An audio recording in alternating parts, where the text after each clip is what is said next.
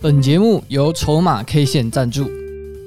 Hello，大家好，欢迎来到投资爆米花，我是 H 编。上周台股是个惊险的一周，六月二十三号的盘中台股一度跌到今年最低点一万五千一百零二点四点。还好二十四号有稍微反弹回来，不然再下跌下去，国安基金可能就要第八次进场护盘。今天就要来分享怎么使用筹码 K 线 App 来看国安基金的动向。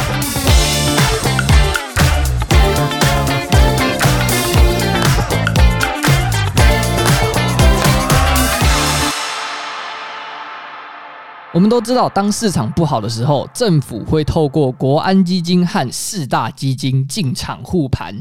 四大基金就是劳保、劳退、退府。邮储，那政府就会透过八大行库下的证券商来做交易。八大行库就是所谓的公股银行，这八家银行分别是合作金库、土地银行、台湾银行、台湾气银、彰化银行、第一银行、兆丰银行跟华南银行。那其中因为第一金、兆丰、华南的组织结构比较复杂，所以投资人通常会关注另外五间银行的动向。我们可以从买卖超的量去观察政府府护盘的动向，国安基金进场时，通常交易量都会拉高。国安基金又只买大型全值股，所以当你发现全值股的买进名单中出现五个行库的踪影，就可以推测是国安基金进场护盘了。那我们为什么要关注国安基金的动向？国安基金启动的时候，通常是台股崩盘的时候。当投资人对股市失去信心，产生恐慌，影响到国家安定，政府就会利用大量资金拉抬股市，稳定股市，挽回投资人对市场的信心。由于国安基金资金庞大，可以运用的资金高达五千亿台币，所以每次出手都可以对股市带来相当大的正面影响。所以有些人会根据国安基金进场的时机来做操作，或是借此判断大盘的趋势，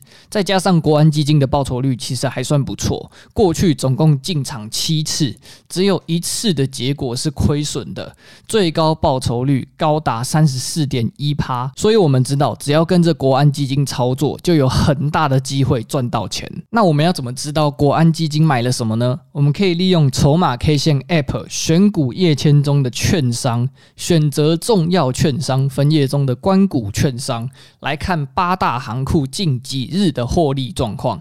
点进你想看的券商，还可以看到他们最近买的标的有哪些，就可以知道关股的动向了。反过来看的话，如果你想知道你选择的标的是不是国安基金购买的对象，以长龙二六零三来说，你可以从筹码 K 线 App 个股页签法人中的八大行库来看八间行库对于该个股每日的买卖超张数、库存还有持股比率来判断如何操作，也有附图让你一目了然。如果你发发现持股比率、库存张数有逐渐减少的趋势，那可能就要注意判断是不是下跌讯号了。最近大盘状况比较不好，外资卖超不断，可以多选择有法人、政府撑腰的股票，相较起来会稳定一些。